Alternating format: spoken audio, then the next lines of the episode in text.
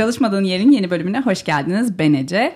Biliyorsunuz zaten artık Podi çatısı altında da dinlenebiliyorum. Podi üzerinden dinlerseniz eğer yorum, beğeni, mesaj gibi özellikler de var. Bir de yine benim çok sevdiğim alıntı özelliği podcaps dediğimiz minik böyle işte dinlediğiniz kısmı bir dakikalık bir bölümünü çok beğendiniz. Eşinize, dostunuza göndermek istiyorsunuz. Al şurayı da dinle gibisinden. Öyle podcast'tan kesip gönderebiliyorsunuz. Bunu da değerlendirin bence. Aynı zamanda Instagram hesabınızdan da paylaşabilirsiniz. Bugün konuklu bir bölümdeyim. İsimden de anlaşılacağı üzere. Yanımda Flu TV'nin küçük ortağı Mustafa Seven var. M7 hoş geldin. Hoş bulduk. Reklam için para aldın mı? Hayır alırsan Diyorsun. ben de bu programın bir parçasıyım o yüzden söyledim. Peki e, şimdi birazdan zaten detaylı gireceğiz. Ama neden Flu TV'yi özel bir yere konumlandırıyorum kısmında ben çok kısa bir giriş yapmak istiyorum. Biliyorsunuz ben aslında bu kanalda çalışmadığım yerde nelerden besleniyorum. Sadece yoga hocalığım anlamında değil kendim nelerden hayatta besleniyorum kısmına önem veriyorum. Flu TV'den de daha önce beni dinleyenler mutlaka bahsettiğimi duymuştur zaten. O yüzden Flu TV'nin kendi içerik üretimi anlamında duruşunu çok beğenmekle birlikte bu işin arkasında olan iki isimden biri ki ikisinin de hem İlker Canikligil hem yanımda Mustafa Sever İki ismin de dünyaya bakış açıları, hayatı algılayış biçimleri hakikaten benim kendimi hem yakın hissettiğim hem de Flu TV'nin aslında o, o omurgasını da oluşturan bir şey ya sizin duruşunuz ikinizin birlikte. Bundan başlayarak böyle etrafa yayılan saçılan diyaloglar dizisi olacak bugün yapacağımız programda. Önce istersen bahsetmek ister misin Flu TV'nin hikayesi nereden çıktı, nasıl başladı, niye böyle bir ihtiyaç duydunuz kendi muhtemelen içeriden bir dürtüyle gelmiş olmalı herhalde değil mi? Önce çok naziksin. Hem davet ettiğin için hem de güzel sözlerin için. Ee, bu Podi ile yaptığın ilk bölüm mü? Podi'de Hayır, dinlenebilecek. Değil. Daha önce yapmış mıydın Podi ile? Okey. İlk bölüm olsaydı bir manası olacaktı çünkü hani biz de Podi ile evet, bir ortaklığımız var biliyorsun. ee, ya onu her yerde çok anlattık ama yani İlker'in projesi, İlker'in hayali o teklif etti ve ben tabii ki o zaman YouTube denen şey son derece lakayt bir şey olduğu için ve ben tırnak içinde bir iş adamı olduğum için hiç ilgimi çekmedi ama gelişen süreçte bir iki toplantıya İlker'le beraber girdim. İşte YouTube Türkiye toplantısına, Google toplantısına vesaire. Orada bir vizyon çiziyorlar. Çünkü bu zaten Amerika'da vesaire çok denenmiş olan e, bir şey ve oradan hap bilgiler var. İlker'in zaten vizyonu var yaratıcılık konusunda e, entelektüel donanım vesaire çok yüksek. Fakat iş olarak baktığınızda eksik kalan parçalar vardı. Onlarla ilgilenmemi istemişti. O dönemler çok karışık dönemler. Pandemiye giriyorduk. Ticari hayat ya da ekonomik hayat çok dalgalıydı vesaire ve benim önce haftada bir günle başlayan boşluklarım vardı. Denedik. Çok eğlenceliydi. Yani ben biliyorsun kamera önü insanı değilim. Burada işte hocalar, selebritiler, semi selebritiler ya da işte influencerlar var. Kamera arkasındaki yaptığım şeylerden çok hoşlanmaya başladım. Sonra bir gün, iki gün oldu, üç gün oldu, dört gün oldu. Sonra dedik ikimiz de deli gibi kira veriyoruz. Birleştirelim. Çok mantıklı. Daha büyük bir yere geçelim vesaire. Öyle oldu ama yani herhangi bir anlamda Flu TV eşittir İlker. Yani biz sadece sadece ben değil buradaki diğer çalışma arkadaşlarımız da aslında nasıl söyleyeyim hani bir gemi var kaptanı var ama o gemide de başka bir sürü işler var ya hı hı. işte yelkeni açma kapama toplama bilmem ne aslında hepimiz bir tarafından tuttuk onu yapıyoruz. Evet. Ve çok da e, gündelik hayat konforumuz yüksek olarak yapıyoruz. Diğer işimi de devam ettiriyorum aynı şekilde. Dolayısıyla şu anda yolunda her şey. Çok güzel. Burada tabii asıl girmek istediğim şey az önce de konuşuyorduk ya bir şeyi dijitalize etmeye başladığında işte meydan muharebesine kendini sokmuş oluyorsun. Flu TV bu anlamda evet niş bir içerik yapıyor olmasına rağmen kendi içerisinde bir popülerliği var zaten. Bilmiyorum hani her zaman bir şeylerin daha iyisi vardır, çıtanın daha yükseği vardır ama orada yarattığınız komünite bence çok değerli bir komünite. Bu niş içerik üretme kısmında aslında şöyle bir problem hep karşımıza çıkıyor ya. İşte ne bileyim ben sponsor sponsor bulmak da bunun bir parçası. Hızlı tüketilebilir olmamak, sürdürülebilirlik problemi çünkü o yine aslında hızlı tüketimle ilişkili. E bir taraftan sürekli bütün gelen oklara, o işte agresif oklara açık olmak bunlar bunları mizahi bir unsura dönüştürebilmek aslında sürdürülebilirliği arttırıyor. Benim Flu TV'de en çok sevdiğim şey bu. Yani o kadar eleştiriliyor ve o kadar böyle saçmalıklara maruz kalıyor olmanıza rağmen aynı dedikasyonla devam etmek muazzam bir şey. Ben de nişi içerik üretiyorum ama benimkisi daha steril bir alanda. Ben mesela YouTube için kendimi cesaretli hissedemedim hiçbir zaman. Çünkü hakikaten çok savunmasız bir alan orası ve yaptığın her şey ne kadar mükemmel yapmaya çalışırsan çalış bir şekilde birileri tarafından boklanacak yani günün doğru, sonunda. Doğru. O yüzden bununla nasıl baş ediyorsun? Yani mizah yapmak dışında, bunun mizahını yapmak ve umursamamaya çalışmak dışında nasıl bir baş etme mekanizman var hakikaten? O kadar çok farklı cephede cevap verilecek bir şey sordun ki bir zaten öyleyiz. Yani zaten hayata esprili bakıyoruz. Çünkü hepimizin anlatmaya kalksak özel hayatımızda ya da herhangi bir anlamda çok fazla derdimiz var. Ama yıllar önce bu özellikle sürekli derdini anlatan insanlardan uzaklaşmayı başardık. Çünkü öyle bakarsan öyle, başka türlü bakarsan başka türlü. Herkesin kendince zorluğu var fakat onlara takılıp kalmak yerine daha eğlenceli, daha umutkar şeylerle ilgilenmek aslında o dertlerin çözümü için de ana kriterlerden bir tanesi. Dolayısıyla bir kere yapı olarak aldığımız antidepresanların da etkisiyle zaten eğlenceli insanlarız. Onun dışında o konu gerçekten uzun bir konu. Biz başından beri çok etkilendiğimizi söyleyemem. Yani ya iki tür yorum var. Allah belanızı versin ölüm. Aşık olduk evlenelim mi? Bunun ikisinin arası yok zaten. Daha genç arkadaşlarımız tabii etkileniyorlardı. İlk başta çok büyük övgülerden yükseliyorlardı. Sonra yergilerden çok üzülüyorlardı. Bizim durumumuzda öyle bir şey çok olmadı. Çünkü şunu biliyoruz ya en son habersizler canlı yayınlarımız var. Cuma sabahları yaptığımız. Ya son 10 bölümdür bir izleyenimiz, sevgili bir izleyenimiz her hafta giriyor atıyorum. Allah Mustafa'nın belasını versin yazıyor. Şimdi bunu 10 hafta boyunca seyredip altına bu yorumu yapmazsın ya. Hani zaten Mustafa'yı sevmiyorsundur kapatırsın. Bunu yapıyor olmak zaten çok referans alacağın sağlıklı bir duygu durumu değil. Dolayısıyla bundan üzülmek de mantıklı değil. Yine aynı şekilde iyi tarafına bak. Burası bir eğitim kanalı so called dillendirmesek de nihai amacı ama mesela şey anlamında YouTube kategorizasyonunda kültür sanat kanalı olarak geçiyor. Hmm. Ama bir eğitim kanalı. Dolayısıyla yapmaya çalıştığımız şeyin esası önemli. Yoksa sen dünyanın en net şeyini bile söylesen dünya yuvarlaktır dediğin zaman bile çok fazla insan itiraz ediyor ya. Dolayısıyla belki de değildir. Ee, dolayısıyla ona çok takılmamak lazım. Takılmaya geldik zaten. Çünkü yaptığımız şeyin işe yaradığını hissediyoruz. Çok elle tutulur bir şey değil ama çok buradan çıkmak çıkmadığımız için de çok o etkisini de çok bilmiyoruz. Ama güzel şeyler yazanlar oluyor. Arada yolda selam verenler oluyor falan. Bunlar harika şeyler. Ama şeyi unutmamak lazım. Burası hani iki kişinin ortaklığı, bir kişinin şuyu buyundan ziyade çok fazla insanın entelektüel olarak katkı verdiği bir yer. Hatta şeyden çok ilk başta utanıyordum. Şimdi komik geliyor. Buradaki herkes hoca ya. Belki en az entelektüel insan benim. Ama burada herkes hoca derken insanlar bana da hoca demeye başladılar. İlk başta çok itiraz ediyordum. Ben hoca değilim, ben hoca. Yani kendi alanımda hocayım. Hı hı. Mimari aydınlatma konusunda uzun yıllar ders verdim üniversitede ama hoca olmak başka bir şey. Hı hı. Şimdi e, daha saldım yani. Ben de birisine, ufak birisine bile hocam diyorum. Hani öyle bir bro gibi. Aynen.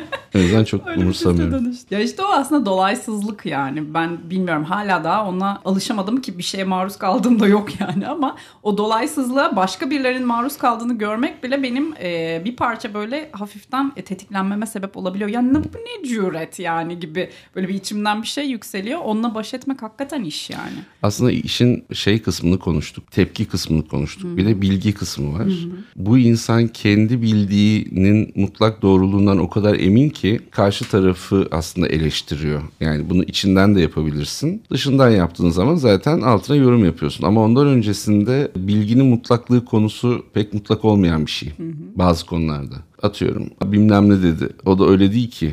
Onun doğrusu bunu nasıl söylersin? Na- nasıl yaparsın? Bir yaparım. iki söylerim. Yanlışlıkla bir şey söylemediğimiz çok net. İçerik üreten insanlar yanlışlıkla bir şeyi YouTube'a koymuyorlar. Yani bunun o kadar uzun bir süresi var ki çekiyorsun, editliyorsun, kontrol ediyorsun. Birkaç tane kontrol aşamasından geliyor. Dolayısıyla hiçbir şey yanlışlıkla olmuyor. O noktada bir şeyi anlatmak lazım belki de. Buranın esprisi aslında o akıllı akıllı olmayan çatışmasından çıkıyor. Karşımızdaki insanların seyirci tarafından beğenilmesi bir çatışma olması gerektiği düşünüldüğünde aslında bizim beğenilmememiz anlamına gelmeli. Bu beğenilmeme fiziksel olmasından ziyade ya işte aptal olacaksın ya çok bilinçsiz konuşan birisi olacak. Yani antipatik olduğun zaman karşı tarafa insan ister istemez sempati duyuyor. Ve asıl önemli olan da o insanları sempati duymaları. Yani bilim hocasını, işte felsefe hocasını, doktoru, ekonomisti seviyor olmaları esas. Bizi sevip sevmemeleri şeydi çünkü bilgi orada. Dolayısıyla aslında her şey tabii ki kontrol dahilinde yapılıyor. Bir persona yaratıyorsun aslında. Evet yani orada biz şimdi ekran önünde öyle yetenekli insanlar olmadığımız için oyunculuk vesaire oyuncular tanıyoruz ve onlar inanılmaz eğitimler alıp özel bir yetenek. Yani gördüğümüz etrafımızdaki bir sürü şarkı şarkıcılar, komedyenler, oyuncular hepsi çok çok özel insanlar, çok özel yetenekler. Şimdi bizde olmadığı için şeyi yansıtamıyoruz. Aslında benim her içinde bulunduğum program serisindeki Mustafa farklı. Bazısında aptal, bazısında çok bilmiş, bazısında saf. Ama bunu üstüne basa basa altını çize çize belli edemiyorum. Halbuki daha oyunculuk yönü kuvvetli insanlar olsak bunu daha net anlatabileceğiz. İlker'in de Ay'daki adamda mesela İlker, İlker çoğu yerde kendi gibi. Hı. Ama şeyi çok kabul etmek ve söylemek lazım. Buradaki herkes bir aslında Flu TV personası. Gerçek hı. hayatta öyle olmak zorunda değil. İlker'in söylediği kadar kötü bir mühendis değilim, yalancı değilim, e, şu değilim, bu değilim. Ama ona ihtiyaç var. Evet. Yani bir iyiye bir kötüye ihtiyaç var. İlken gibi. ya bilgi dedin biraz da oradan devam edelim. Her şey böyle özellikle şu anda üzerimize bombardıman halinde. Artık aramamıza bile gerek kalmıyor bir bilginin bize ulaşması için. İstemediğin kadar çok şeye maruz kalıyorsun zaten. Ama hep işte o benim yine takık olduğum şey yani bilgi, veri, enformasyonla knowledge arasındaki onu gerçek nitelikli bilgiye dönüştürme arasındaki fark o artık komple koptu bence. Yani ben artık takip edemez bir noktadayım o ikisi arasındaki hani bu bunu ayırt etmiş, bu bunu ayırt edememiş vesaire kısmında. Çünkü kendini yaptığın şeyin nitelikli olduğunu düşünüyorsan bile hangi perspektiften nitelikli gibi bir problemle karşı karşıya kalıyorsun? Yine yani anything goes bir hale dönüştü ya her şey.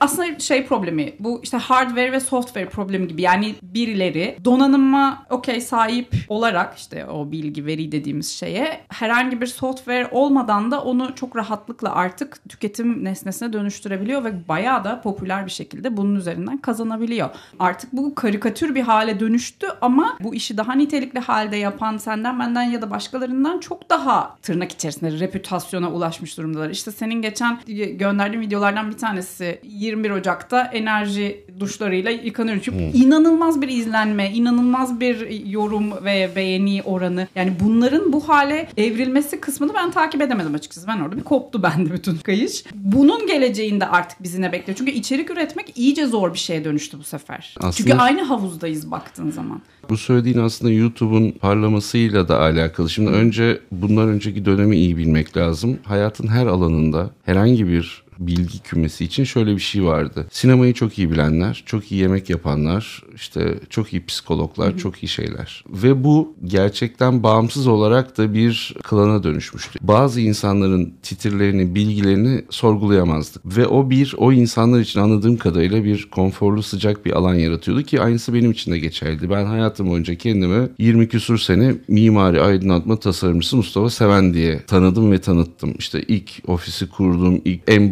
başarılı işler, en şunlar bunlar falan filan. Bunun sorgulanıyor olması bile beni çok rahatsız ederdi. Çünkü hayatımdaki tek kimliğim, tek etiketimdi. Ama sonra ne oldu? Bilgi açıldı. Aslında herkese açık bir hale geldi. Çok daha kolay ulaşılabilir hale geldi ve bu bilgiyle alakalı herkes konuşabilir oldu. Birisiyle ilgili insanlar sadece içlerinden düşünmeyi değil artık birisini eleştirmekle alakalı fikirlerini rahatlıkla söyleyebilir, yazabilir ve bunu da insanlara okutabilir ve duyurabilir olmaya başladılar. Dolayısıyla artık o gizemli klanların çöküşüne denk geliyor hı hı. YouTube. Zaten bir insan kıymetli bir doktorsa kıymetli bir doktordur. Yani başkasının iyi ya da kötü demesiyle çok etkileniyor olmaz. Ama o sıcak alan ortadan kalktıktan sonra özellikle YouTube'la ve diğer medyanın bileşenleriyle podcast de bunlardan bir tanesi ki Amerika'da çok uzun yıllardır etki alanı yüksek şekilde yapılıyor. Başka bir şey onun yerini doldurdu bence. O da gerçeklik ve samimiyet. Bilmediğini söyleyen insanlar, bir şeyde eksik olduğunu söyleyen insanlar o samimiyetle yakaladıkları gruba şunu biliyorum dediğinde kendilerini inandırmaya başladılar. Ama öteki taraftan söylediğin şey doğru. Çok fazla yani bir şeyle ilgili çok fazla atıyorum kilo vermek. Kilo vermekle ilgili YouTube açtığında belki 50 tane farklı yöntem var. Şimdi bunların hangisi doğru? 50'sini de birden yapamayacağına göre. YouTube'un istediği şey senin doğru bilgiye ulaşman değil. Maalesef. O 50 yöntemi birden seyrediyor olman. Dolayısıyla şeyi kilo unut... vermemenle zaten asla evet. ilgilenmiyor. Şimdi bir de herkes kilo vermeye çalışsa hani ekonomi çöker falan diye de bakıyor olabilirler. Bunlar Amerikan firmaları ya. Dolayısıyla şeyde haklısın. Doğru nedir, yanlış nedir konusunda bilgi bombardımında haklısın. Ama yine de bizim hafsalamızın alabileceği, ısırabileceğimiz lokmanın şeyi belli olduğu için, hacmi, alanı belli olduğu için kendimize farklı alanlarda farklı düsturlar, farklı hedef izlenceler belirliyoruz ve kendimizi oradan aslında besliyoruz. Şeyin de günün sonunda iyinin kötünün, doğrunun yanlışın hep ayırt edileceğine inanırım. Yani birisi kendini üçgen beş gösteriyorsa ya da birisi bana yalan söylüyorsa o an için yutturur. O, o an için öyle bir izlenim alır ama önemli olan şey uzun vadede. Şimdi çok fazla insan YouTube kanalı açmak için, fikir sormak için geliyor, program yapmak için, şunu nasıl yapabiliriz, bunu nasıl yapabiliriz diye. Çok da hoş bir şey bu arada bu. Bu böyle bir şey. Yani herkes bu eğer bir marketse, bir sektörse ne kadar çok insan üretim yaparsa o kadar büyüyor. Aslında yaklaşık şeyleri söylüyoruz. Yani birinci, onuncu, yirminci videoyu çekmek çok zevkli, heyecanlı. Sıkıntı 500. videoyu çekmekte. Sıkıntı bininci videoyu çekmekte. Yani aynı heyecanla, aynı enerjiyle bunu yapıyor olmak olmakta. Ama güzel bir şey var. 10 tane bile video çeksen orada sonsuza kadar kalacak. Neyse o 10 videoda kim olduğunu anlatıyorsan ileride eğer seni birisi merak ediyorsa o 10 videoya bakıp seninle ilgili bir fikir sahibi olabilecek. O yüzden herkes her şeyi yapsın bence. Ki bazı insanlar bazı fikirlere daha yakın olacak. Diğer yani mutlak doğru diye o anlamda bir şey yok demeye çalıştığım oydu.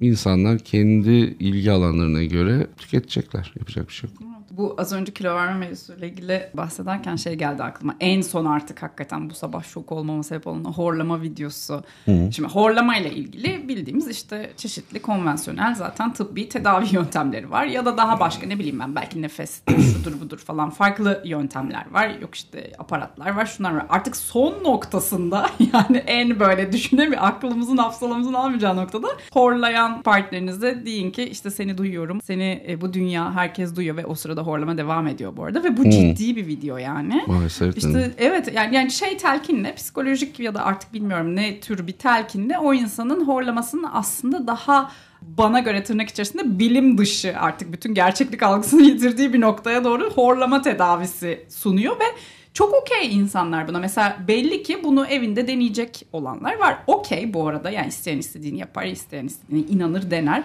Bu bizim tartışmamıza ya da eleştirimize açık bir şey değil. Ama bunun da bu kadar rahatlıkla bir filtre olmadan o işte dolaysızlık problemi dediğim şey filtre olmadan önümüze saçılı veriyor olması çok tehlikeli değil mi ya? Tırnak içerisinde her şey bu kadar bu şekilde dönüşebiliyor mu yani bilgiye? Yine tersinden ele alalım. Şimdi bir videoyu seyretmedim ama bunu bir... E bu çok var. Erozyon değil mi yani? Ben buna bir erozyon diyorum kendi. Evet adıma. ama erozyon okay. hep olan bir şeydir ya. Yani o şeyle hala erozyonun niye erozyon var demektense hani erozyondan kaçınmak sanki. Aha. Ya da onu erozyon da kötü örnekmiş. Yani erozyon çünkü önceden engellemek için ağaç dikmemiz gereken bir şey. Şimdi bu hanımefendi beyefendi ile alakalı bir engelleyici tedavi yaptığını iddia ediyor yoksa e, şey mi? O sırada horlarken. Tamam yani horlamasını kesmesi, kesmeye mi çalışıyor yoksa horlama problemini tümden ortadan kaldırmaya mı çalışıyor? O kadar detayını bilmiyorum. Keser kesmez artık o sırada işler işlemez. Çünkü o ansa hani bu kadar konuşmak yerine iki dürttüğünde adam uyanacak ve aslında bir. evet şunu diyorsa eyvallah yani ben bu telkinle geceler boyunca bunu yaparak bence de bilimsel, Ay, bilim, bilim, kötü ya o. bilimsel bir çözüm değil. Orta vadede ben bu horlamayı keseceğim diyorsa evet orada bir başka bir sıkıntı var ama getirmeye çalıştığın yeri anladım. Ben şimdi mühendisim ve dolayısıyla hayatımda bu işlere hiç maruz kalmadım. Daha rasyonel bir sıfır kafa çalışıyor ama tabii ben de herkes gibi son 5-6 senedir bu tip şeylerin içindeyim. Görüyorum, duyuyorum, gülüyorum, dalgasını geçiyoruz falan. Ta ki benim uzun süredir uğraştığım bir problem var. Gün içinde e, nefes almakla alakalı vücudum nefesi kesebiliyor. Bazen işte çok korktuğumda, çok güldüğümde, çok heyecanlandığımda neyse. Bununla alakalı işte doktorlara gittim. Tedavi yöntemleri var. Yaparken bir doktor şey dedi. Bu arada dedi nefes derslerini de bir araştır dedi. Araştırdım. Denemek istedim ama emin ol yani hiç spiritüel bir şey diye bakıyorum yani. Ee, başında da gerçekten şey oldu. İlk başta bir böyle moralim bozuldu. Çünkü eve gelen çok değerli bir hocam var Yasemin. İlk 10 dakika bana şey yaptı. Evet bugünün nasıl geçti bana hayatından bahset diye. Yani bir, bir tür terapi girişi, koçluk dedikleri. E ben zaten yıllardır terapi alan bir insanım. Yani onu öyle görmek istemedim. Nefes benim için daha mekanik. Eğitimimi alayım. Hocadan sonra da yapayım bir şeydi. İnanılmaz faydasını gördüm. Doğru nefes tekniğinin doğru zamanda doğru nefesi alıp vermenin daha da iyi bir öğrenci olsam daha da faydasını göreceğimi hissettim en azından. Tabii ki bunu kimseye söylemedim. Kendi içimde bunu. bir de burada artık. Ee, bu insana şöyle bir şey getiriyor. Ben niye nefes dersi aldım? Çünkü mecbur kaldım. Çünkü benim için mekanik bir şey. Belki de hala dalga geçe geldiğim bazı konularda yoga başta olmak üzere onu da konuşacağız. Ee, belki de yaparsam başka faydalar sağlayacağım. Ama benim eleştirdiğim şey bu değil. Eleştirdiğim şey herhangi bir öğretinin, herhangi bir kri hedefin ve akımın faşistçe şu anda bize dayatılıyor olması. Yoksa benim çok yakın arkadaşlarımın et yememesiyle ne derdim olabilir? Ya da yogaya sen en temelinde bir vücudun günlük ihtiyacı olan egzersiz olarak tanımladığında bununla kimin ne derdi olabilir? Ama iş öyle yerlere geldi ki bu aralar bir karakter üzerinde çalıştığım için de çok ilgiliyim. Penis bilgeliği konusuna takmış durumdayım şu anda. Bunu işte merak edenler videolarını işte Instagram'ı, TikTok'u falan araştırsınlar. Şimdi Ece hepimiz penisin ne olduğunu biliyoruz. Ve penisle ilgili çok uzun konuşabiliriz. Ve çok şey söyleyebiliriz ama penisle ilgili söylenemeyecek tek bir şey varsa o da bilgi olduğudur. Bununla alakalı o kadar enteresan e, şeyler var ki yani aslında bir, bir video var aslında e, beyefendi şey diyor İnsanlar penis bilgeliği deyince bunun seksle alakalı olduğunu düşünüyorlar. Halbuki bu bizim içimizde kendimizle olan mücadelemiz, kendimize vücudumuz tanımamız, dokunmamız falan. Yani aslında bir çeşit lafı mastürbasyona getiriyor. Ama bunu penis bilgeliği olarak penis anlamak olabilir. Yani sanki bilgelik penisteymiş gibi lanse ediyor olmanın bir anlamı yok. Çünkü bu insanlar parayla eğitim veriyorlar. O videoda olduğu gibi 21 Ocak'ta işte duş alacağız hep beraber Enerji. ve işte kötü enerjilerimizden kurtulacağız falan. Ne yapmış? Evdeki duş başlığına sarmışık dolamış ve öyle bir ortam var. Şimdi bunlar demin anlattığımdan farklı olarak bana hokkabazlık olarak geliyor. Çünkü bir insanın bunun eğitimini vermesi için çok daha kadim ve temel eğitimlerden gelip artık damıtıla damıtıla damıtıla damıtıla nişin nişi bir yere geliyor olması ve teorik olarak da Türkiye'de 11 kişinin buna ilgi duyuyor olması gerekiyor. Halbuki o kadar hardcore şeyler, o kadar geniş kesimlerde rağbet buluyor ki ki bu yani eleştirilemez dediğin gibi. insan istediğine inanır, istediğine ilgili derinleşir, çalışır vesaire. Ama şok olmaktan kendimizi alamıyoruz yani. Ben alamıyorum. Evet, şok olmaktan da ziyade söylemeye çalıştığım burada bir ihtiyaç var. Yani insanlar bir yerlerde tıkanmışlar ve o tıkanıklığı açmak için de tıkanıklık açıcı arıyorlar. e, bu penis bilgeliği de olabiliyor. O da olabiliyor, bu da olabiliyor. O tıkanıklık benim daha çok ilgimi çekiyor. Yani nerede niye tıkandık kısmı işte ancak başka şeyleri bilerek, başka şeyleri tecrübe ederek önlenebilir gibi geliyor. Bu tıkanıklık kısmına birazdan geleceğim. Çok hmm. güzel geldin. Kaldı ki ben biraz daha işin şu tarafındayım. Evet ben de rasyonel tarafı biraz daha yüksek bir insan olduğum için ki her ne kadar... E, ya bırak yogacı. ya senin yoga ile derdin ne? Önce bunu bir konuşalım. Yoga ile derdim yok. Yoga yapanlarla derdim var. Ya bir kısmıyla şaka yapıyorum tabii. Biliyorum canım. Kaldı ki mesela sen ben biraz daha o tarafta bakan bir insanım. Cinseller programıyla işte Flu TV'de bilmeyenler varsa bir seri Selcan Bahadır konunun uzmanı Çok değerli bir hoca. Hı hı. Ee, Selcan Bahadır'la zaten program serin var. Artı işte bunu artık şova dönüştürdün. Şimdi devamında belki bilmiyorum bir sonraki bölümde bu penis bilgininden belki bahsedersin. Yani tabii yani neyle besleniyorsak şey o çıkıyor. acaba böyle mi yapsın? Yani bana en azından aklıma o daha yatıyor. İşte cinselleri yapmak biraz daha bu konuda daha ayakları yere basan, daha sağlam bir şey yapılıyormuş izlenimi yaratıyor bende. Ama tabii ki dediğin gibi herkesin o tıkanıklık açıcı formülü neye ihtiyaç duyduğu kısmı başka. E çünkü e, bu sabah yine okuduğum kitapta da hoşuma giden bir şeydi. Yani herkes evet bir anlam arayışı içerisinde hayatta. O anlam istediğin şekilde kendini yükleyebilirsin hayatında varoluşun o anlamı. Ama neden bu kadar fazla kendimizi önemseyerek anlam arıyoruz? Yani hep bir büyük bir şeyin parçası olma isteği var ya. İşte o yüzden bunlar türüyor gibi geliyor bana. Yani biraz da acaba o kadar büyük bir şeyin parçası olmaya çalışmasak da daha sade, daha yalın bir yerde kalsak, daha sıradan olabilmek mesela bence çok bana değerli geliyor. Yani sıradanlık demek senin otantik kimliğinden içinden çıktın sen hiçsin ve önemsiz bir insansın değil. Herkes ayrı ayrı zaten önemli ve niteliklerimiz var. Ama illa böyle çok büyük bir şeylerin parçası olmak bug'ı insanın işte böyle şeyler çıkartıyor ortaya bence. Ee, şimdi... O tıkanıklığı açmak için böyle formüller bu sefer türetiliyor. Ya tabii herkesin kendi yolculuğu, kendi hayatı, kendi tecrübesi e, söylediğin gibidir de ama şöyle baktığında ben ilk defa hayatımda 20 yaşın başındaki insanlarla burada tanıştım ve burada çalışmaya başladım ve nefret ettim. Yani hiçbir anlamda alışabileceğim bir şey değildi. İlker o konuda çok daha sabırlı, ve aslında o çok ısrar etti. Ben kendimi çok geliştirdim. İlker arada çok büyük patladı. Ne kadar yanlış yaptığını hissetti. Sonra ama günün sonunda doğrudan yanlıştan bağımsız olarak olması gerekenin bu olduğu konusunda hemfikir olduk. Çünkü kişisel konforumuzdan daha önemlisi buradaki insanların Z kuşağını senden sonraki kuşağı yok sayarak yine deminki konu kendi bilginin bildiğinin doğru olduğuna inanarak burada sadece bilgi değil yaşam tarzları, alışkanlıklar, tercihler de devreye giriyor. Hayatını sürdüremezsin. Dolayısıyla sen de alışman lazım. Bu insanların tıkanıklık konusundaki tercih ettikleri yöntemlerin farklılığını bilemem, sorgulayamam. Ama şey kısmında çok haklısın.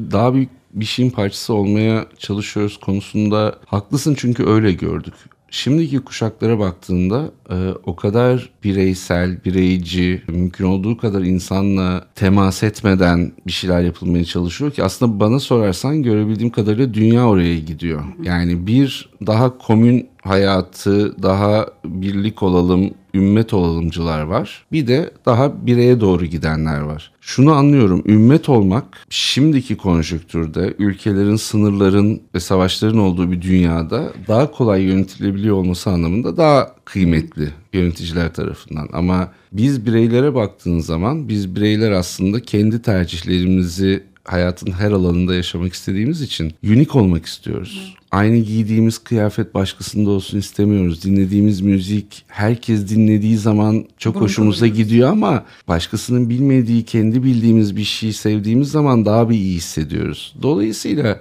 şeylerde de aynı durum var. İnsanlarda bir çözüm arayışı var. O çözüm arayışı bireysellikten geliyor ve bana sorarsan bunu da 4-5 tane ana şeye ayırmak mümkün. Yani hayatın zorluğu, maddi zorluklar şu bir seçenek değil. Sabah 8'de işe git, akşam 5'te işten çık, kazandığın parayla kiranı öde, yemek ye, ayda bir iki kere sosyalleş. Bu bir çözüm değil. Yani hayatımızın boşa gittiğini 25 yaşında fark etmiyoruz genelde. 40 yaşında fark ediyoruz. Ne olacak bu zamana kadar böyle geldim, bu kadar çalıştım ama gün günümü kurtardım. Yani evler, arabalar almadım. Ne zamana kadar böyle devam edeceğim diyorsun. Şey şeylerden bir tanesi bu ana konulardan bir tanesi. Diğeri aşık olamıyorum. Happily ever after bir ilişki yaşayacağım. Kendimi tamamen serbest bırakıp teslim edeceğim ve bana teslim olacak. Tamamen güvenebileceğim bir partner bulamıyorum. Bu ana konulardan bir tanesi. Ki onda da dünya artık ters yöne gidiyor olduğunu düşünüyorum. Çünkü artık sabrın çok az kaldığı, dedikasyonun eskiye oranla çok daha azaldığı bir yerdeyiz. Herhangi bir şeyde hepimiz şunu düşünüyoruz. Ben bunu niye yapayım ki? Ne uğruna bu fedakarlığı yapayım? İşte atıyorum 8 sene harika zaman geçireceğim. Ondan sonra ya biterse bittiğinde daha büyük hüsran bilmem ne. Bir de ben zaten hayattan ne istiyorsam bunu bu ilişkileri yaşamadan da elde edebiliyorum. O zaman bu ilişkilerin getirisi ne? Bu şöyle vitrinde hazır bitmiş sıcak açma gibi satılan bir şey olmadığı için bu belli bir süreçten sonra kendini gösteren bir olgu.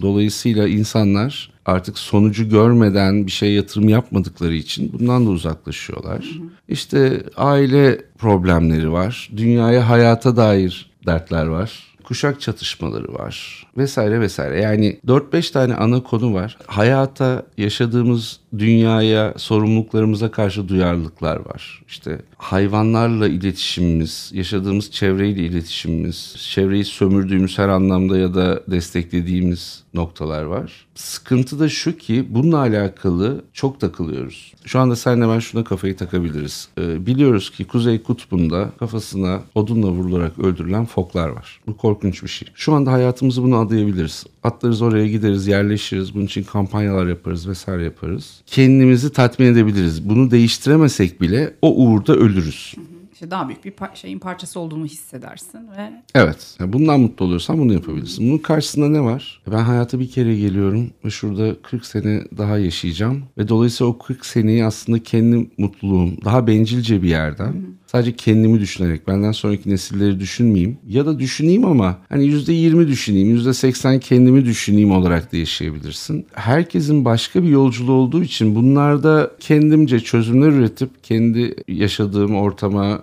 ülkeye, coğrafyaya, eşime, dostuma ve sorumluluklarıma uygun çözümler bulmaya çalışıyorum. O kadar. Yani o yüzden yapmamaya çalıştığım şey aslında tam olarak da bana yapılan şey. Yani veganlık konusunda haklılar. Bunun tartışılacak bir tarafı yok. Ama sen niye vegan olmadın dediğin anda iş şuna dönüyor. Hayatın merkezine o alınmış durumda. Hayatın merkezine gıda endüstrisi alınmış durumda. Hayatın merkezine alınabilecek yaklaşık bin tane konu var minimum. Yani hayvan haklarından tut, çevre kirliliğinden tut vesaire vesaire. Bunların tamamını insanın hayatına sığdırması, bunu yaparken insani görevlerini ve sorumluluklarını yerine getirmesi, para kazanması, rahat etmesi, eğlenmesi çok kolay değil. Hayatta hepimiz bazı şeylerden maalesef üzüle üzüle feragatta bulunuyoruz. Ve bunun için birisinin beni azarlıyor olması da çok kabul edeceğim bir şey değil. Çünkü ya. benim yaptığım bazı şeyi de karşı taraf yapmıyor ve ben niye yapmıyorsun diye kimseyi azarlamıyorum. Zaten benim bu konudaki genel bakışım şey yani e, insanın içerisindeki tanrı kompleksinin biraz böyle dışarıya tezahür etmiş hali gibi geliyor bana o yani faşizan aktivizm beklentisi etraftan. Yani aynı şeyi ya her şeyin toksiklik boyutuna ulaşabilir. İşte hayvanseverlik de toksikleşebilir, çevrecilik de toksikleşebilir, veganizm de toksikleşebilir. Spiritüel mevzuların içerisindeki bununla ilgili ayrı bir bölüm bile çektim yani toksik spiritüalizm diye. O da toksik yani her şeyi toksikleştirebiliriz. Sadece o aradaki işte kantarın topuzunun kaçmaması noktasında kalmayı ben önemsiyorum. Artık öyle bir hal aldı ki dediğin gibi en optimum yerde durduğunu zannettiğin anda bile wow bunda da mı ben suçlu oldum falan gibi olabiliyorum yani yani. Kendi camiamda böyle bir ha- hali yok tabii ki ama daha dışarıda daha yani biz nispeten sen de ben de neyim sen de işte sonuçta Cihangir'de yaşayan insansın. yani steril bir hayatımız var. Bunu da herkes başka bir kafasında ne olduğunu bilmediğim bir şekilde söylüyor. Cihangirli. Ama hayır hayatımız steril yani benim de steril bir hayatım var senin de steril bir hayatın var. Büyük oranda etrafımızdaki insanların da steril hayatı var. Buna rağmen belli faşizanlıklara maruz kalabiliyoruz kendi gündelik hayat pratiğimizde ya da en azından atıyorum sen Flu TV vasıtasıyla buna maruz kalıyorsun bir kere zaten en çok. Yani ya, o optimumda durduğunu zannettiğin an bile yanlışsın ya. Her şeyden yan haksız olabiliyoruz artık. Bu çok ilginç geliyor bana. Yani Ece ben bu konularda karşı tarafın eğer kendi yaptığın şeyin doğru yaptığını düşünüyorsan karşı tarafın eleştirisinin çok önemli olmadığını düşünüyorum. Yani mesela benim çok kötü şöyle bağlayayım. Annemin bana çok kötü bir çocukken şu anlamda eğitim verdiğini düşünüyorum. Annemi severim. Huzur evinde ziyarete de giriyorum ara sıra. Ama şu çok uzun yıllar uğraştığım bir şey oldu. Kadın da hani bunu kötülük olsun diye yapmadı ama ve benim kuşağımda çok fazla insan var Büyüdükçe bunları hep konuşa geldik. Özetle şu, senin ne düşündüğünün, ne hissettiğinin bir önemi yok. Karşı taraf üzülmesin, karşı taraf kırılmasın, karşı taraf bizi mahcup etme. Şimdi bunu o kadar uzun yıllar böyle bir eğitim aldıktan sonra hep şey oluyorsun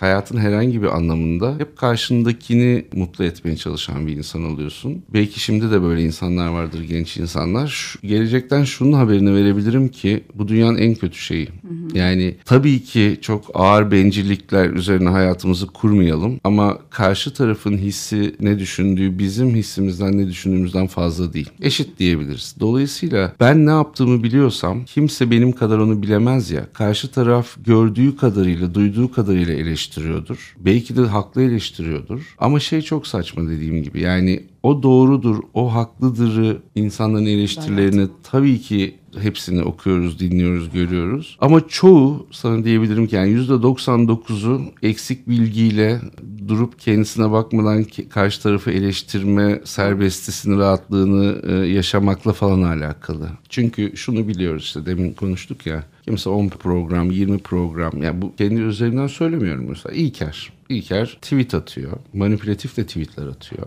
Ama insanlar onun manipülatif bir tweet olduğunu bile anlamıyor. İnsanlar çok fazla negatif yani bir şeyi taşlamaya emin ol şöyle söyleyeyim çok uzattım lafı. Flu TV ne güzel bir şey yapıyorsun. Şu programını çok beğendik, çok öğrendik diyenler negatif şeyi yazanlardan yazı olarak söylüyorum yorumlarda çok daha az. Ama gerçek hayatta bunun böyle olmadığını biliyoruz cinsellerle alakalı. Cinseller başından beri kurgularken çok lame'e çekilebilecek, çok komik olmayan espriler yapılabilecek, hmm. yapıla gelen bir konudur ya. Ne o tarafta kalsın ne de çok ciddi bir sağlık programına dönsün istiyorduk. Çünkü YouTube öyle bir şey. Yani bir bilgiyi verirken biraz eğlenceli bir halde verdiğin zaman o karşı tarafın sıkı sıkıya e, örülmüş örgülerinden içeri geçebiliyor. Onunla ilgili işte Selcan Hoca 6. görüştüğüm hocaydı ve aralarında en hepsi çok kıymetli doktorlar bunların ama daha atışmaya müsait bir hocaydı. Geldiği noktada o bir eğitim programı. Yani cinseller deyip insanlar hafife alıyorlar vesaire ama orada minik bir şaka unsuruyum ben sadece. Yani oradaki ciddi bilgilerin karşı tarafa geçmesi için aracılık eden birisiyim ve inan o kadar çok olumlu ben cinselliği çok bildiğime emindim ama yarısını biliyormuşum falan gibi o kadar çok tepki geldi ki yorum geldi ki zaten her programda amaçlanan şey bu. Yani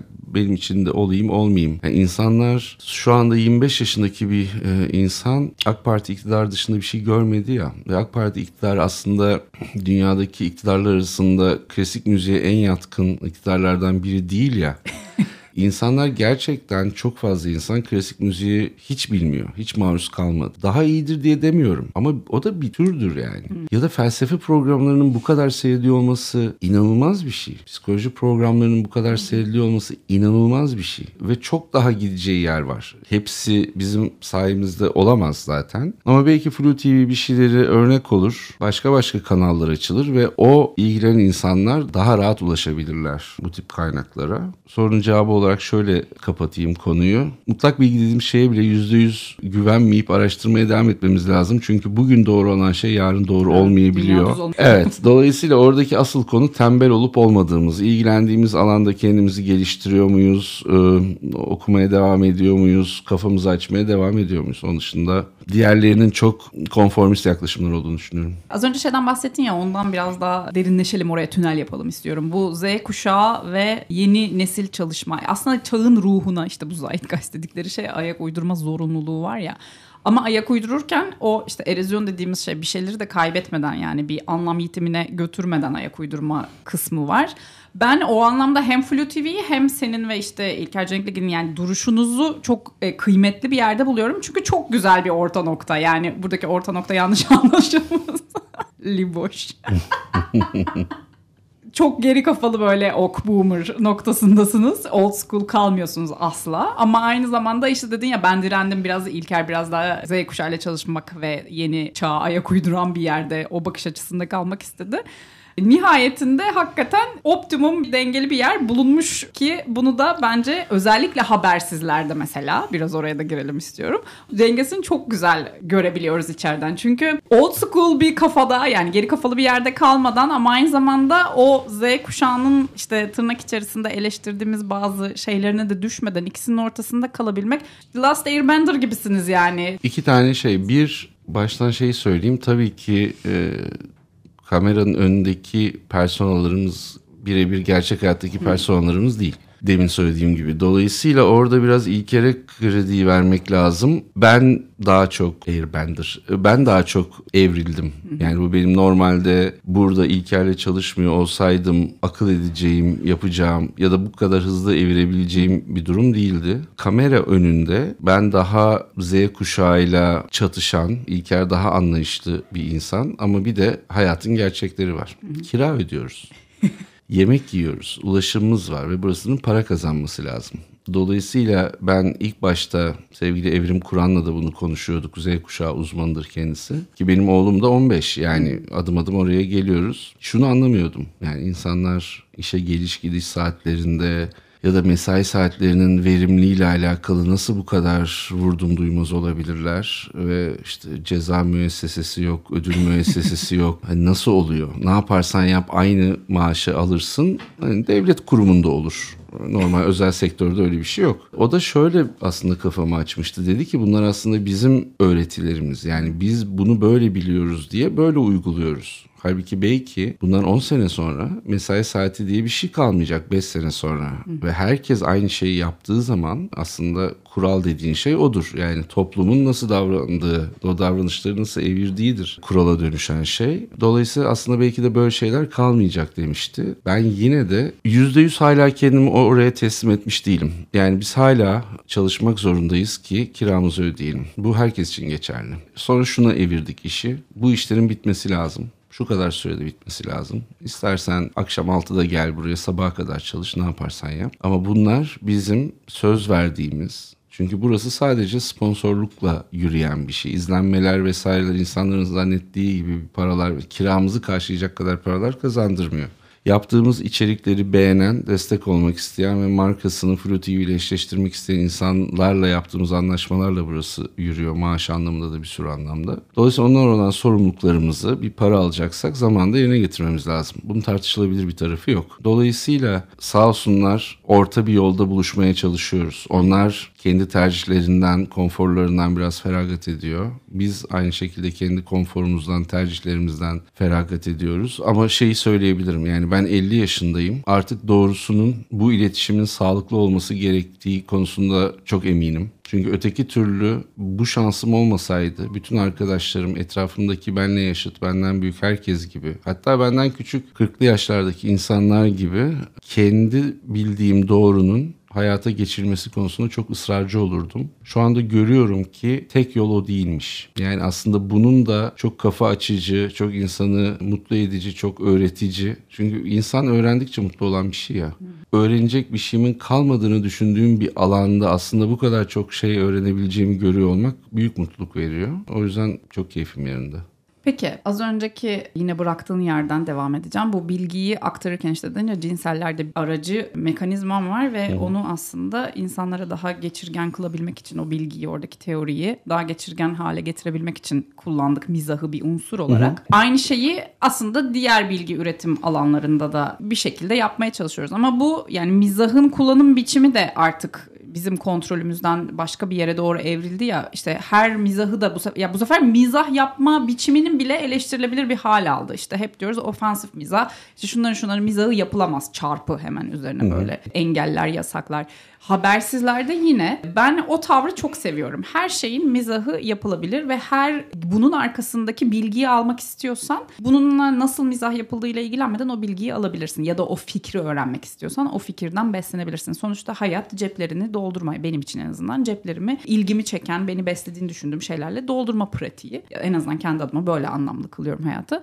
Dolayısıyla burada da yine challenge'la karşı karşıyasınız ya aslında işte bir espri yapıyorsun ayda linç geliyor falan hmm. hemen gerisinde. Bunu birazcık konuşalım istiyorum. Ya çok dertli değilim çünkü şeyi biliyoruz yine. Beğenen insan şimdi orada asıl olan şey yazılan yorumlar değil seyredilme oranları eğer ilgiyi ölçüyorsak. Çünkü ilgi olumlu ilgi olabilir, olumsuz ilgi olabilir. Olumsuz ilgi çok sürdürülebilir bir şey değil. Gerçi beyaz futbol diye bir şey de var hayatımızda ama Dolayısıyla insanlar bunu seyretmeye devam ediyorlar ve yükselen oranda seyretmeye devam ediyorlar. Şimdi bir, gerçekten her şey insana dair. Söylemiyor bile olsa insanlar düşünüyorlar. Sadece bazı konulardaki fikirlerimizi söylemekten çekiniyoruz türlü sebeplerden. Mesela ben karşı tarafı eskiden incitmemek için fikrimi söylemezdim. Şu anda o önceliğim değil ama vakit kaybetmemek için başım ağrımasın diye aslında yani. Yetişmeyeceğim seninle diye. Evet yani Türklük kavramı falan üzerine hani sabaha kadar konuşabilirsin. Kim daha iyi Türk, kim daha hadi Türk'ü geçtim, kim daha vatansever konusunda yani haftalarca konuşulabilir. Ama bunu konuşmak istiyor muyum? Hayır. Çünkü onunla ilgili hani şey pratikte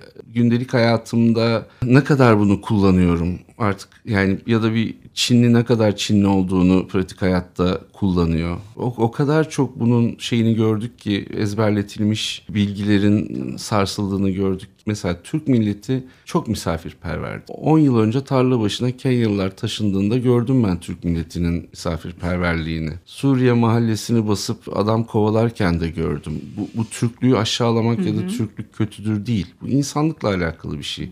Türkler Suriye'ye akın etselerdi aynısını Benzer Suriyeliler de yapacaktı. Konuyu uzatıyorum ama çok alakasız bir şey söyleyeyim. Hayatta tek akraba bildiğim, çok sevdiğim kuzenim Amerika'da yaşıyor ve seçim döneminde Trump'a oy vereceğini söylediğinde inanılmaz şaşırıp sen nasıl böyle bir şey yaparsın dediğimde demişti ki ben buraya geldiğimde üniversiteyi bitirdikten sonra gitmişti. 3 işte çalıştım, yüksek yaptım. Günün 18-19 saati çalışıyordum. Buraya bir şekilde tutundum ve vergimi ödüyorum. Ama şu anda mevcut düzende Meksika'dan 8,5 aylık hamile bir kadın sınırı geçip çocuğunu Amerika'da doğuruyor ve ondan sonra çocuk Amerikan vatandaşı oluyor. Belli bir süre sonra ben Amerikan vatandaşıyım ailem nasıl olmaz diye dava açıp Amerikan vatandaşı oluyorlar ve aslında benim ürettiğim değer ve vergilerimle çok fazla insana benim aldığım hizmetin aynısı götürülüyor ve bu haksızlık diyordu. Bu dünyanın değişik coğrafyalarında da benzer şekilde görebiliriz. Belki Türkiye'de dahil olmak üzere. Halbuki biliriz ki Trump tam bir şeytandır. Yani bunun tartışılacak bir tarafı yoktur. Ama insanların nereden baktığına doğru ihtiyaçları o kadar farklı ki, o kadar farklı yerlerden insanlara dokunabiliyor ki insanlar. Herhangi bir şey için mutlak doğrudur dememeyi öğrendim derken aslında bunu söylemeye çalışıyorum. İşin bu tarafına geldiğinde habersizlerin formatı çok tatlı bir format aslında. Yani çok uzun süredir haber programı yapmak istiyorduk ama Flu'nun haber programı yine beceriksizce gözüken bir format. Yani iki kişinin hiçbir gündemden haberi yok ve diğer herkes gündemle çok haşır neşir ve bu dingin boş kafalara sebep sonuç ilişkisini kurmak dışında çok bir şey bilmeyen iki insana bu haberleri yorumlatıyorlar. E bu fikir de nereden çıktı? En son ne zaman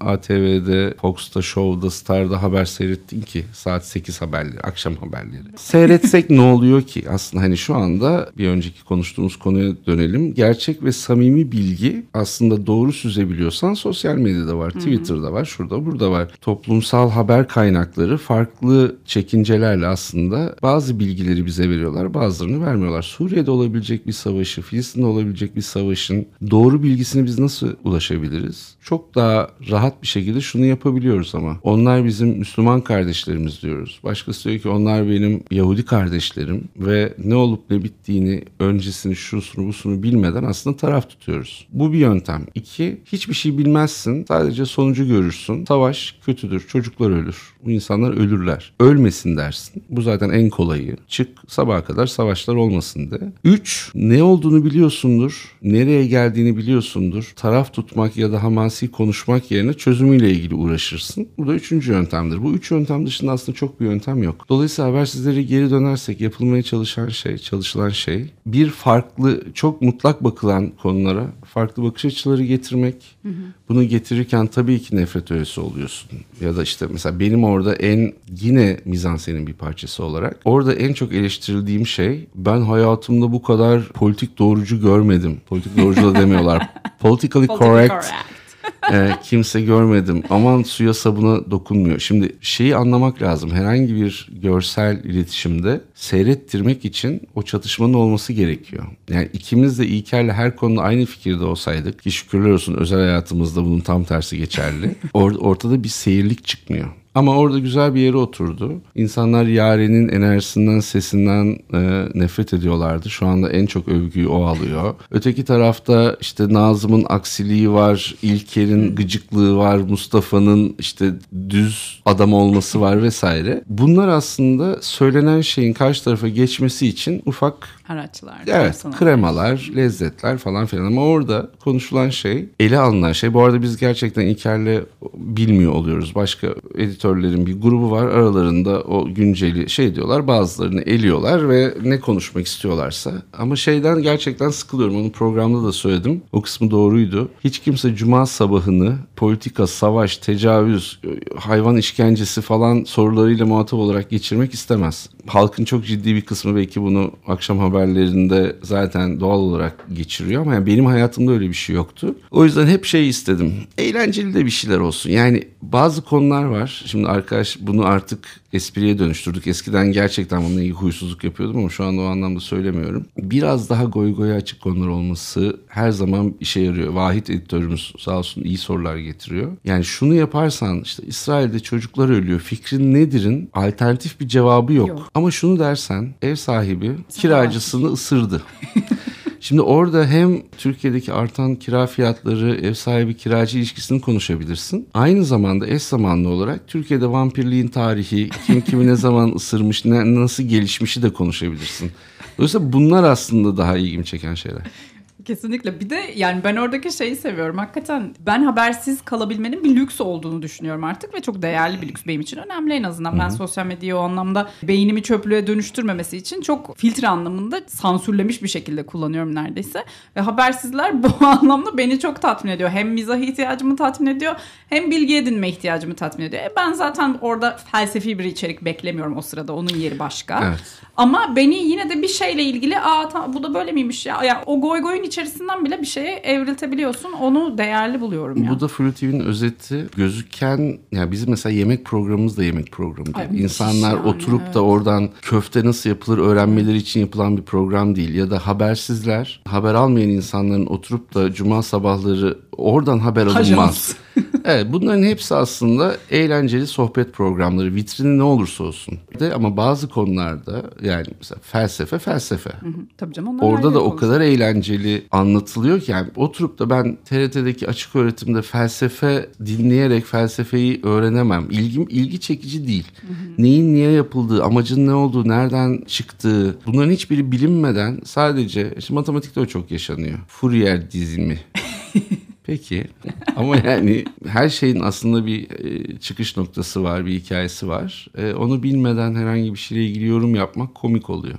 Ya oyunsuluk ya ben onu hakikaten yani mizah ve oyunsuluk bence hayatın kesinlikle yani bilgi edinmek bile olsa yaptığın Hı. şey yani bilgi edinmek gibi yüksek mertebeye koyduğumuz bir şey bile olsa onun içerisinden oyunu ve mizahı çıkardığında benim için kurulaşıyor ve anlamsızlaşıyor o yüzden. Yani bence artık biraz çoğumuz onu, için öyle. Evet çoğumuz için öyle ama işte bazen de çok ciddiyetle her şeyi ele almak, kendini fazla ciddiye almak, yaptığın işi fazla ciddiye almak gibi bir handikapa da düşülüyor ya işte buradan mesela şuna bağlayabilirim dışarıdan sen hep dalga geçiyorsun ya işte yogacılar zaten şöyle, Hı-hı. yoga dünyası böyle spiritüel işler zaten şöyle. Aslında bu algının doğru bir tarafı da var. Yani ben bunu sadece senden duymadım. Benim başka bu camia, kendi camiam dışındaki bir sürü insandan sadece yoga diye kısıtlamıyorum. Yani spiritüel işlerle uğraşan insanlar diye bir prototip var. Bu algının yaratılmış olmasında aslında o camianın içinde kendini çok marjinalize etmiş, kendini çok önemsemiş ve önemli bir yere ben mistik bir şeylerle ilgileniyorum ve bunu yapıyorum. Hmm. Ta ta ta ta falan aşırı ciddiyet. Bunun etkisi çok daha fazla bence. Öbür tarafı hani ay cahil o ne anlar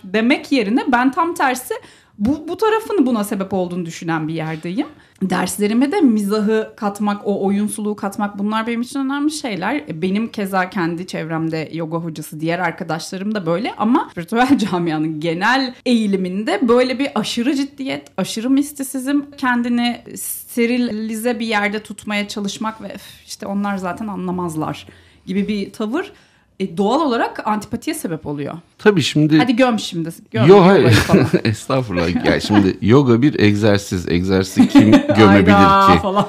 Ay yani temelinde bir vücut hareketleri silsilesi ve hani bunun eleştirilebilir bir tarafı yok. Ama genel pazarlama faaliyetlerini, genel yöntemlerini bilirim. Sizin işiniz de aslında kişisel üne dayalı, kişisel beğeniye dayalı, PR'a dayalı bir iş ve insanlar bu kadar çok talep var ki bu kadar çok hoca var ve hocalar kendilerini bir şekilde ayrıştırmak istiyorlar. Buraya kadar aslında her sektörde böyle yani dönerci de bunu yapmaya çalışıyor. Orada sıkıntı benim gördüğüm insanların bu çok artık marjinal, insanların hocaların kendilerini farklı kılmak için birazcık da uydurduklarına inandığım çok marjinal bazı davranışlarını yiyor olmaları. Orada hocaya bir şey diyemem. Der ki işte yine penis bilgeliğine geleyim. Birisi ben penis bilgeliği eğitim veriyorum diyor demesinde bir sıkıntı yoktur. Hani buna inanmazsa insanlar o eğitim almaya gitmezlerse penis bilgeliği eğitimi verilmemiş olur. Ama insanlar buna rağbet gösterdiği, ondan sonra bundan çok memnun kalıp bunu her yerde yaygınlaştırmaya başladıkları zaman, bu arada penis bilgeliği gerçek bir şeyse özür dilerim.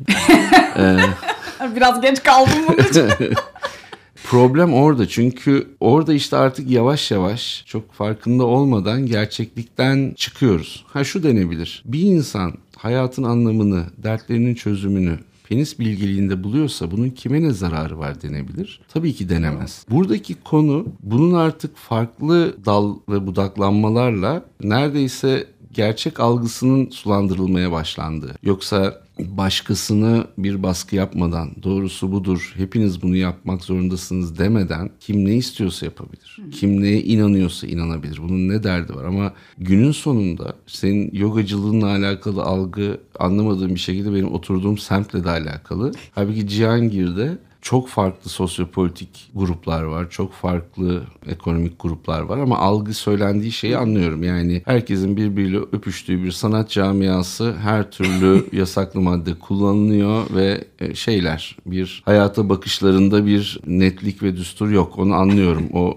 dalga geçirme durumunu. E, yoga ile de alakalı algım şu çok yakınlarım beraber olduğum insanlar vesaire herkesin uyguladığı bir şey ve bence hiçbir şey yani sadece hayranlık hayranlık duyulabilecek bir şey. Ama geldiği noktada benim oturduğum semtte yani bakkaldan çok pet shop ve yoga stüdyosu vardır ve bunun pazarlanış biçimine itirazım var. Belli bir noktada yine tek kriteri samimiyet ve gerçeklik olan birisi olarak söylüyorum. Bu kadar özünde samimiyet ve gerçeklik olan bir işin pazarlanması anlamında bu kadar samimiyetsiz bir pazarlama bence o işe hayatını yatırmış insanlara haksızlık oluyor. Yoksa yoga dediğin şey tabii ki bilmiyorum yani bunu ama e, benim gördüğüm yerden harika bir e, yani insanın vücudunu daha sağlıklı kılma amacıyla yaptığı bir egzersizler bütünü. Ha buna ruh dünyanda etkileyebiliyorsan ne ala ki ruh dünyanı etkiliyorsan ben orada yokum. Yani e, aslında biraz dalga geçmek ağır bir şey olur. Müstehzi derler yani hafif alaycı yaklaştığım yer o. Ama nefeste olduğu gibi günün birinde yogaya mecbur kalırım. Muhtemelen sen bana öyle bir yoga dersi verirsin ki şakralarım açılır ve e, hayatımın her günde yoga yapmaya başlarım. Bir de hani şeyi de görmüyor değilim. Bakma esprili konuştuğumu ama dünya üzerinde bu kadar çok insan yoga yapıyorsa boş bir şey olamaz bir yoga. Hikmeti vardır. Boş olamaz. Yani dünya üzerinde bir sürü insan boks da yapıyor, futbolda oynuyor, şunu da yapıyor, bunu da yapıyor. O kadar çok insan samimiyetle hayatını buna yatırıyor ki bir şey görmüyor olamazlar. Mutlaka bir şey görüyorsunuz. Sadece şu anda ben onu görmek istemiyorum. Çünkü ilgilenmem gereken başka şeyler var. Bence yani senin adına konuşmuş gibi olmayayım ama görmek istememe. Yani o ön yargının oluşma sebebi de şu. E, yoga dediğimiz zaman hemen onun işte aa yoga sadece fiziksel bir pratik değil haşa falan. Hani bunu söyletmeme eğilimi işte yine camianın içerisinden. Ruhun şöyle iyileşsin işte şifa kelimesinin çok overuse bir şekilde e, ortalıkta dolaşıyor olması. Bunlar aslında karşı taraftaki insanlarda bir ön yargıya, bir duvara aslında sebep oluyor. Halbuki biz de basitleştirsek, samimiliği ben yalınlık olarak görüyorum açıkçası. Hı hı. Biz de yalınlaştırsak ve samimileştirsek ben en azından kendi adıma bunu yapmaya çalışıyorum. Kimi zaman kendi podcast kanalımın %20'sinde falan sadece yoga ile ilgili bir şey vardır. Geri kalan her şey benim hayatta beslendiğim konular yani. Nitekim yalınlaştırmaya çalışıyorum olabildiği kadar. Çünkü samimiyet dediğimiz şey benim olmak istediğim şey değil, olduğum şeyle ilgilidir ya ya yani bir şey her hepimiz bir şey olmak isteriz. Yani ben de işte kraliçe olsaydım falan yani gibi böyle. Gerçekten hayal gücün çok geniş. 5 yaşında kalmış elinde şey. ya ilk aklıma o geldi onu söyledim ama ya herkes bir şey olmak isteyebilir. Ne olmak istediğini değil ne olduğunu temsilen ortada bulunuyor olman seni başkalarıyla irtibata sokuyor ya da bağ kurmana sebep oluyor. O ön yargının işte gerisini de şuna bağlayacağım aslında. Yalınlaştırmak demek çoğu kişi şunu hakaret gibi algılıyor. Aa yoga bir fiziksel pratiktir. Hayır değil. Ben eğer öğrenci bu şekilde bağ kuruyorsa yoga ile bu böyledir. Sadece bir şeyin mistik ve spiritüel olması onun daha anlamlı olduğu anlamına gelmez. Ben bunu az önce de dedim ya işte çok büyük şeyler peşindeyiz. Ya illa bir şeyin çok anlamlı olması için illa onun bir metafizik, bir mistik, bir böyle çok büyük ruhani bir yerlere evriliyor olması lazım. Hayır yoga sadece 2-3 tane kolunu bacağını uzattığında da anlamlı bir şey. Yani onun daha ötesinde, daha derininde, daha kadim tarafına gitmek isteyen gider ama gitmiyorsa da bu yogayı az yapıyor. Onun yogası daha az yoga, bunun yogası daha çok yoga. O yogayı bilmiyor, bu biliyor şeklinde ayırt etmelere bunu yogayı kaldır başka bir şey koy onun içerisine. İşte medya olsun, sinema olsun, film olsun. Hani ilk daha geçtikleri mevzu var ya uzun metraj film çekmeyen adam yani aynı şey yani anlatabiliyor muyum? Ben buna biraz takılıyorum ve bunun böyle kendi adıma en azından öğrencilerimle ya da işte dinleyicilerimle bunu biraz aşmaya çalışıyorum. Hani öncelikle şey yani bununla ilgili cevap vermeden önce şeyi aradan çıkartayım. Kraliçeler açığa sıçıyordu biliyorsun. Yani. Kraliçe olmak o tamam kadar ya, her anlamda muhteşem evet, bir şey. Geçen Crown'u bitirdim oradan. Buckingham'da kaldı. şey ha evet şu anda güncel kraliçe de için haklısın. Kendimce dediğim gibi az bilgiyle e, şöyle bir sonuca vardım ben spiritüellik konusunda. Aslında bilimden ne kadar uzaklaşırsan, ne kadar gri alanı taşırsan bir sürü konuyu insanların tepkisinden ve eleştirisinden de azad oluyorsun. Dolayısıyla e, öteki türlü bilim varsa mutlak beğeni, mutlak eleştiri biraz daha ölçülebilir şeyler. Hı hı. Ama gri alanı taşıdığın noktada kimse sana şey diyemez. Rüyaya yattım, şunlar şunları gördüm ve hayatım böyle değişti dediğin zaman kimse sana diyemez ki hayır sen o rüyayı görmedin. Senin hayatında değişmedi diyemez. Ya da demekle uğraşmak istemez. Hı hı. Dolayısıyla insan kendini yine söylüyorum öyle hissediyorsa öyle hissetsin. Ama bu bir de bu arada bütün düşüncelerimiz, akıl yürütmelerimiz, görgülerimiz hep bize özel ya. Hı. Yani ben kendi yaşamımdan, kendi okuduklarımdan, kendi tecrübelerimden yola çıkarak böyle bir e, yorum yapıyorum. Bu mutlak doğru olmak zorunda değil. Bu subjektif olabilir. Ama bana sorarsan mesela işte eğlenceli bir konu var. Birazdan gireriz. Fal konuları, hı hı. işte şey konuları. Benim baktığım yerde tamamen kulağa kötü geldiğini biliyorum insanları da üzmek için söylemiyorum bunu ama adi dolandırıcılığın farklı Fifty Shades of adi dolandırıcılık bunlar benim için. Yani tarot falı da benim için öyle. Tüm saygımla eğer tarot gerçek bir şeyse de çok özür diliyorum. Ya da işte su falı, kahve falı, e, penis bilgeliği, bilmem ne ya da işte hep beraber toplu duş alma ve kötü enerjiden arınma şeyleri. E, bunlar bence adi dolan. Hele ki yani bunları bunlar doğrudur deyip insanların parasını alıyorsan... Hı Tabii ki ilk yanlış ona para veren insanda. Ama bu cebi açtığı için de e, o cebi açanlar da benim nezdimde farklı tonlarda dolandırıcılar. Nitekim sen de onlardan biri olmak üzere. Şöyle hayır e, bizde bunu tabii ki şöyle bir avantajı var. Bunu bir person olarak geliştiriyorum. E, Ali Demirel var yakın arkadaşım çok meraklıyız böyle o kadar çok. Bir de Instagram'da, TikTok'ta öyle ya bir şeye ilgi duyduğun anda sürekli onunla ilgili bir şeyler evet, çıkıyor. Evet. İnanılmaz şeyler var. Aklın hayalin almayacağı spiritüel bazı şeyleri Kur'an'a bağlayan hmm. Çıplak kadınlardan tut bilmem neye kadar inanılmaz bir ilgi ağı var ve bunların hepsi fenomen. Bunların hepsi çok ciddi insan kitleleri tarafından takip edilen insanlar ve para kazanıyorlar. Dolayısıyla dedik ki tabii ki yılların kadim tarot falcılarıyla ya da el falı bakanlarla e, şey aşık demem atacak. aşık atacak halim yok. Ama fal şöyle bir şey herhangi bir şeyin falı bakılabiliyor. Yani e, az önce gösterdim meme evet. falı vardı meme falı var. Ki o biraz kötü niyetli. O biraz abazan bir adamın yoluna benziyor. Ben Umarım öyledir bu arada biliyor musun? Umarım yani hani gerçek olma ihtimali daha... Şimdi sence bu iş tuttuğunda o adamda mı hata, memelerini fotoğrafını çekip gönderenlerde mi hata? Dolayısıyla birkaç önce e, biraz ilgimi çeken bu fal konusunda biraz çalışmaya başladım. Saç falı diye Ali Demirel'in bir e, şeyini geliştirdik, fikrini geliştirdik. Saç falı deyince hem unik hem de insanların aslında çok da kafalarını yatırmayacakları kadar basit bir şey ama onun altına uykuda verimlilik ve e, işte enerji düzenlemesi yazdığında ve altını iyi doldurduğunda aslında bence en az en iyi adi dolandırıcı kadar adi dolandırıcılık yapılabilecek bir seviyeye geliyor. Mantığı da şu bir karakter oluşturdum. Yani ismi yine Mustafa Seven. Bu Mustafa Seven saç falı konusunda çok uzman ve ona ulaşan insanlardan da tek beklentimiz sabah kalktıklarında daha yüzlerini yıkamadan kahvelerini içmeden oldukları halde yüz fotoğraflarını saçıya hmm. bakacağımız için göndermeleri. Sağ olsun buradaki yakın arkadaşlarım yapıyorlar. Onların üzerinde denemeler yapıyorum. En son Sinan e, fotoğrafını gönderdi. Sinan bu değeri. O saçın şimdi enerji bizi var eden en önemli unsur ya. E, uykudayken bütün organlarımızı etkilediği gibi saçımızı da etkilememesi söz konusu değil. Ve vücudumuzda enerji dolaşırken nerelerde tıkanıyor, nerelerde daha hızlı hareket ediyor. Aslında biz saçımızı şekillendiriyoruz. Jargona da hakimsin.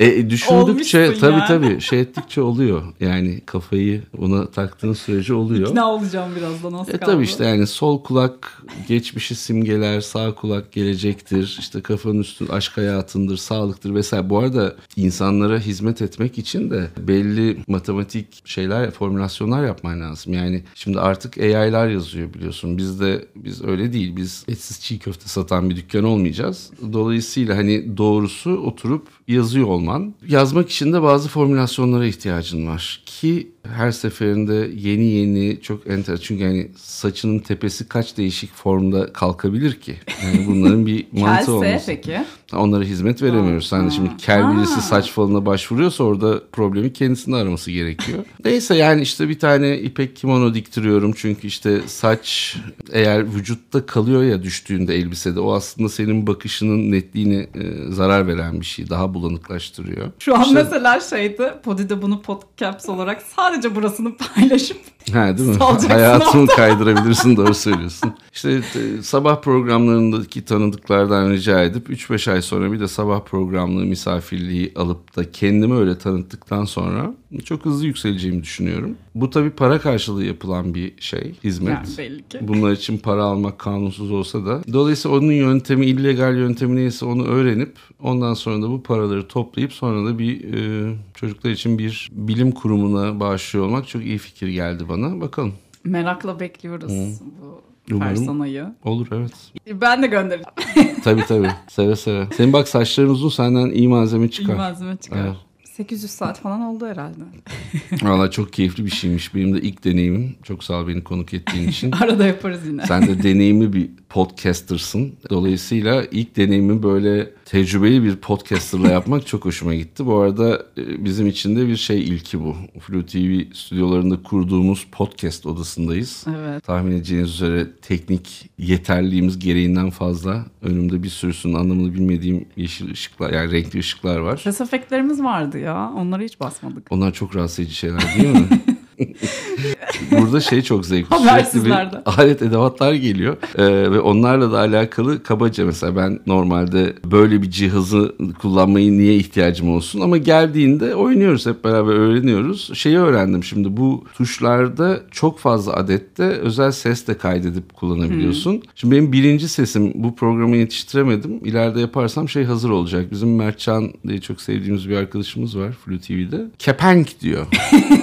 Onun sesini kaydedip burada bir kepenk tuşu hani birisi bir şey söyledi ben de ona o kadar güzel bir cevap verdim ki kapak olmanın şey anlamında. Öyle bir şeyler yükleyeceğim bakalım. Güzelmiş. Eğlenceli.